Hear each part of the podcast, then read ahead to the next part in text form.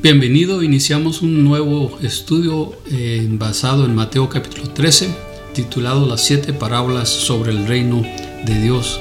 Estas siete parábolas Jesucristo las utiliza para enseñarnos en cuanto al reino de Dios. Daniel Aiken describe una parábola de esta manera. La parábola es como una ventana y un espejo. Nos permite ver a través de ella la verdad de Dios y nos obliga a observarnos a nosotros mismos. En esta primera parábola vemos titulada la parábola del sembrador, vemos las cuatro respuestas a la palabra de Dios. La primera es completamente rechazar. La segunda es recibirla con gozo, pero no arraigarse en ella. La tercera es recibirla medio arraigarse pero no al punto de dar fruto, de manera que los desánimos, los estorbos le detienen, le mantienen ocupado de manera que no produce fruto. La cuarta respuesta es recibir la palabra, entenderla de manera que produce mucho fruto. Espero que sea animado a través de este estudio de las siete parábolas, no solamente para saber el trasfondo histórico, no solamente para entender el periodo de, eh, Israel y, las prácticas de ese tiempo, pero que sea animado para que esté disponible al reino de Dios, esté dispuesto a decirle, Señor, heme aquí, úsame a mí, que podamos junto usted y yo estar aún más preparados para que seamos útiles en el reino de Dios. Bienvenido, mi nombre es Rafael Natividad. Hoy vamos a iniciar una serie de sermones eh, nuevas titulada Las siete parábolas sobre el reino de Dios. Estas las encontramos en Mateo eh, capítulo 13. Mi nombre es Rafael Natividad de Life Fellowship Church aquí en Denton. Me da gusto que me acompañe este día. Eh, aquí está una definición eh, o una explicación en cuanto a una parábola de parte de Daniel Aiken. La parábola es como una ventana y un espejo. Nos permite ver a través de ella la verdad de Dios y nos obliga a observarnos a nosotros mismos. Entonces la parábola eh, nos ayuda a entender eh, una verdad de, la palabra de Dios, pero también nos hace reflexionar en nosotros mismos.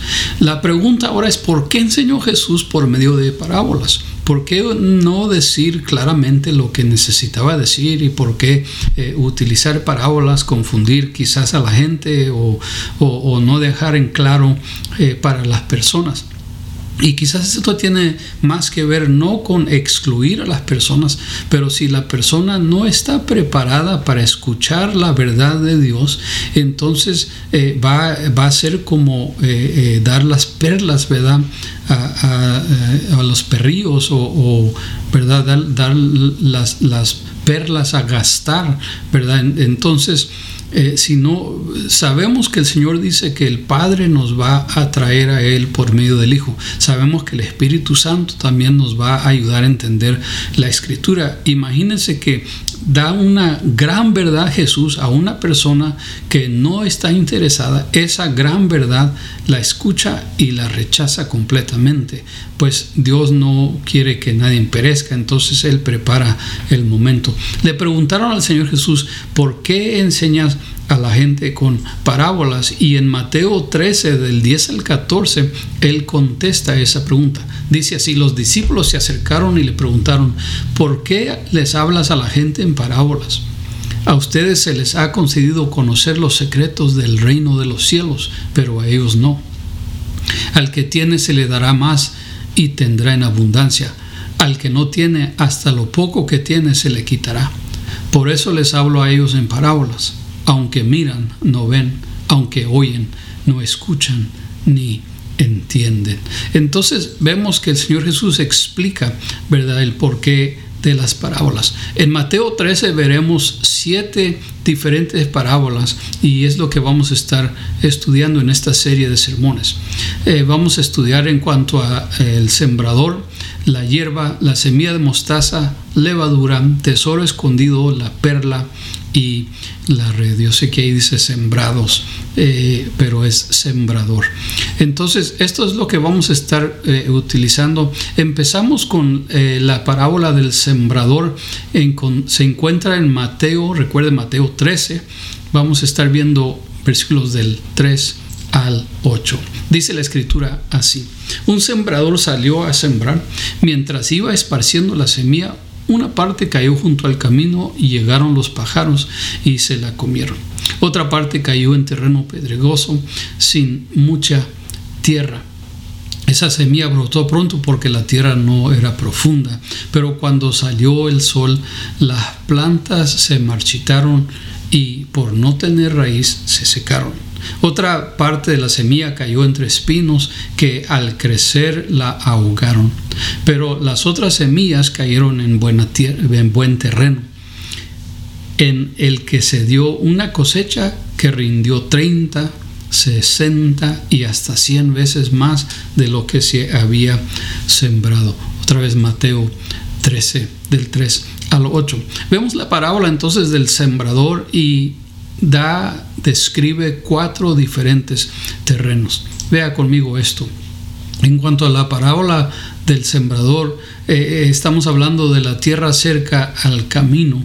El sembrador y la semilla no cambian, solo cambia el tipo de tierra. Y en sí no cambia aún el tipo de tierra, sino lo que rodea la tierra. En esta primera parte, esta tierra es dura, y la semilla no la penetra. Los pajarillos entonces vienen y consumen la semilla. El Señor Jesús explica en versículos 18 y 19 lo que significa esta parábola y, y, da detalle por detalle. Jesús explica entonces que esta tierra representa al hombre que escucha el mensaje de la palabra de Dios, pero no lo entiende. Lo escucha, pero no entiende, no, no capta el mensaje. Entonces diríamos, ¿verdad? Eh, con, algo de risa, algunos dicen, le entra, le entra por un oído y le sale por el otro.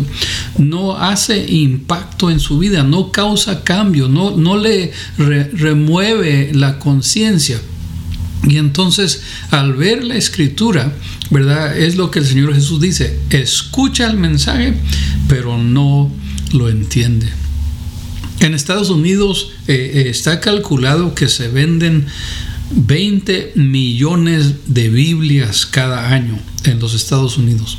Este número lo, han eh, calculado basado en que se imprimen 100 millones de Biblias por año en los Estados Unidos. Ahora no todas son en el lenguaje inglés, pero 100 millones de Biblias se imprimen por año que se venden a los diferentes países en diferentes lenguajes. Ahora, de esos 20 millones de Biblias, quizás usted tiene uno, quizás usted tiene 10 en su casa. deme su opinión en cuanto a esto eh, que escribí aquí. La Biblia cerrada también es palabra de Dios, pero no impactará la mesa que la sostiene. Quisiera escuchar su opinión en cuanto a este dicho. En la parábola del sembrador, la siguiente parte, parte número dos, a la que se menciona es eh, la semilla que cae en tierra pedregosa. Esta semilla cae entre tierra pedregosa y a causa del calor de las piedras crece rápidamente. ¿sí? Por falta de tierra el sistema de raíces es insuficiente, la luz directa del sol marchita la planta y como carece de raíces, la planta no puede alcanzar la nutrición de entre la tierra que le pueden dar restauración y fuerza y lo que sucede es que se muere la planta. ¿sí? La semilla cae entre las piedras, el calor, eh, la poca humedad que hay allí, ¿verdad? Entonces causan que la, semilla brote, que pronto eh, se, confunda por el calor que ahí se encuentra, pero cuando le da la luz directa del sol, como no tiene raíz para, para mantenerse eh, firme y nutrirse, para defenderse naturalmente, se marchita. Y entonces Jesús explica también esta porción. En versículos 20 y 21 Jesús explica que esta tierra representa a uno que recibe la palabra de Dios con alegría, pero como no tiene raíz, dura poco tiempo. Cuando surgen problemas o persecución a causa de la palabra, enseguida se aparta de ella. Podríamos decir que esto parece alguien que quiere, se le hace algo hermoso, algo bonito, seguir a Cristo, escuchar la palabra, el mensaje, le, le gusta el mensaje de la palabra de Dios, pero no tiene raíz, no tiene sostén, no, no arraiga su vida en, en, la palabra de Dios, simplemente se le hace algo eh, bonito, usted y yo lo hemos escuchado, qué bonita palabra ¿verdad? Qué bonito texto, pero no hay una, un profundizarse en la palabra de Dios, en el mensaje. ¿Qué más hay ahí? ¿Qué más indica? ¿Qué, qué implica de mi parte? ¿Qué espera Dios de mí? ¿Verdad? Simplemente lo recibe con gozo, pero cuando llegan los problemas o la persecución, cuando hay dificultad, cuando hay rechazo de parte de familia o amigos o trabajo, etcétera, eh, por causa de la palabra, ¿Qué es lo más fácil hacer? En este caso, para ellos es más fácil no arraigarse y echarse hacia atrás en vez de seguir hacia adelante. Eh, entonces, eh, dijo eh, Phillips de esta manera, es suficiente tierra para dar promesa, pero no suficiente tierra para dar función. ¿verdad? Entonces la, la tierra pedregosa sí, parece que promete, parece que va a funcionar, pero al fin de todo no funciona, no hay raíz, no hay arraigamiento ahí. Entonces la parábola del sembrador en cuanto a la tierra pedregosa, esta semilla cae en tierra que ya, ya tiene eh, espinos, esta es la, tierra que está llena de espinas. La semilla penetra la tierra y em, empieza a vivir la espina compite por los nutrientes y la humedad. Aunque coexisten compartiendo la tierra, los espinos ahogan la plantita y ella resulta infructífera. Entonces, en cuanto a eh, los espinos que están en esta tierra, Jesús explica en versículos 22 y 23 que esta tierra representa a uno que escucha la palabra, pero las preocupaciones de esta vida y el engaño de las riquezas ahogan la palabra y ésta no llega a dar fruto. Los espinos que representa aquí le permiten crecer, pero no le permiten dar fruto. Compiten, ¿verdad? Y entonces es uno que decide, quiere, eh, se le hace bueno, escucha el mensaje, quizás lo medio recibe, pero sin compromiso alguno. ¿Por qué? Porque fácilmente se ahoga la palabra de Dios. La, pone en tercer lugar, la, pone eh, eh, en otra área en su vida, no en área primordial, y entonces la semilla no, no puede producir eh, ¿Por qué? Porque las preocupaciones de esta vida, de este, de vivir aquí en la tierra, en vez de las preocupaciones por el reino de Dios, eh, en vez de las preocupaciones de nuestra vida eterna, son las preocupaciones de esta vida. Y también el engaño de las riquezas, las riquezas terrenales, las posesiones, el materialismo, lo diríamos, ahogan sí, la palabra y esta no puede llegar a dar fruto. ¿Por qué? Porque no se trata de conseguir, se trata de dar. El Señor Jesús lo dijo de esta manera, más bienaventurado es dar que recibir. Y entonces, eh, el, en cuanto a los espinos, esa es la tercera parte. Llegamos entonces a la cuarta parte, eh, la parte de la semilla que cae en tierra buena. Esta semilla cae en tierra buena y produce una cosecha sorprendente, ¿sí? ¿Por qué? Porque en estos casos da a 100, a 60 o hasta a 30 por uno. Y en aquel tiempo una buena cosecha, según MacArthur, en aquel tiempo una buena cosecha daba de 8 o 10 por uno. Si daba 10 por uno era excelente. Imagínense que Jesús está diciendo que eh, esta tierra buena dará 100 por uno. Eh, la escritura lo dice 30, 60 o 100 por uno. Y entonces, ¿qué buena tierra sería esta, verdad? Jesús lo explica entonces, versículo 23, explica que la semilla que cae en tierra buena se refiere a alguien que escuchó y entendió la palabra de Dios. No solamente la escuchó, pero la entendió.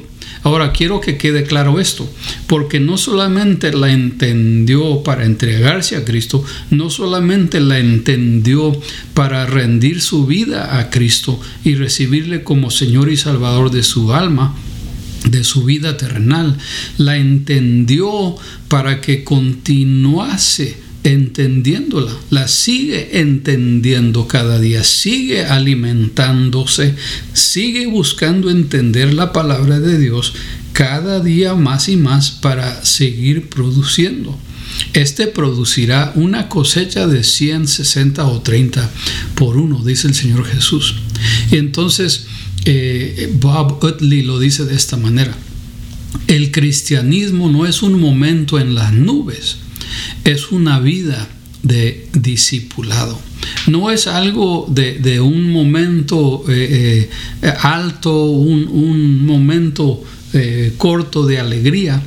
Es una vida de discipulado que tendrá sus dificultades, como lo menciona en una de estas tierras. Dice, cuando vinieron los problemas de la vida o las persecuciones, ¿verdad? ¿Qué le pasó a esa quiere decir que habrá persecución.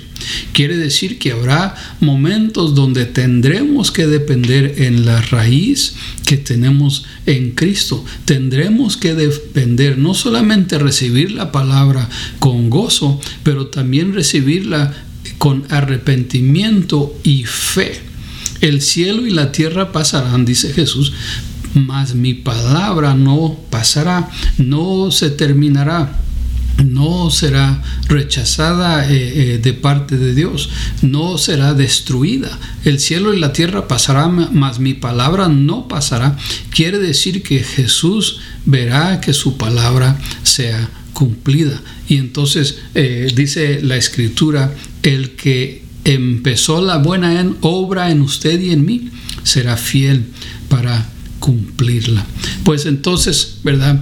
Espero que usted tome el tiempo, estudie aún más esta escritura, vea, eh, examínese, autoexamínese cuál de estas tierras ¿verdad? Le, simboliza a usted, eh, dónde se encuentra en su caminar con Cristo. Eh, no seamos quienes vemos la palabra de Dios y la echamos a un lado para que Satanás venga y la robe de nosotros. ¿verdad? Hay que estar eh, siempre arraigados continuamente como tierra fértil, eh, disponible para que Dios use nuestras vidas y la multiplique en nuestro ser. Entonces, eh, la próxima vez que nos veamos, ¿verdad? continuamos esta serie de sermones, las siete parábolas de Mateo 13. Parte número 2 estaremos viendo la parábola de la hierba Nuevamente, gracias por acompañarme. Mi nombre es Rafael Natividad. Me da gusto que esté con nosotros. Ahí déjeme un comentario a ver cómo eh, le va con este estudio. Y también me gustaría escuchar de parte de suya a ver de dónde nos está acompañando. Que Dios le bendiga grandemente.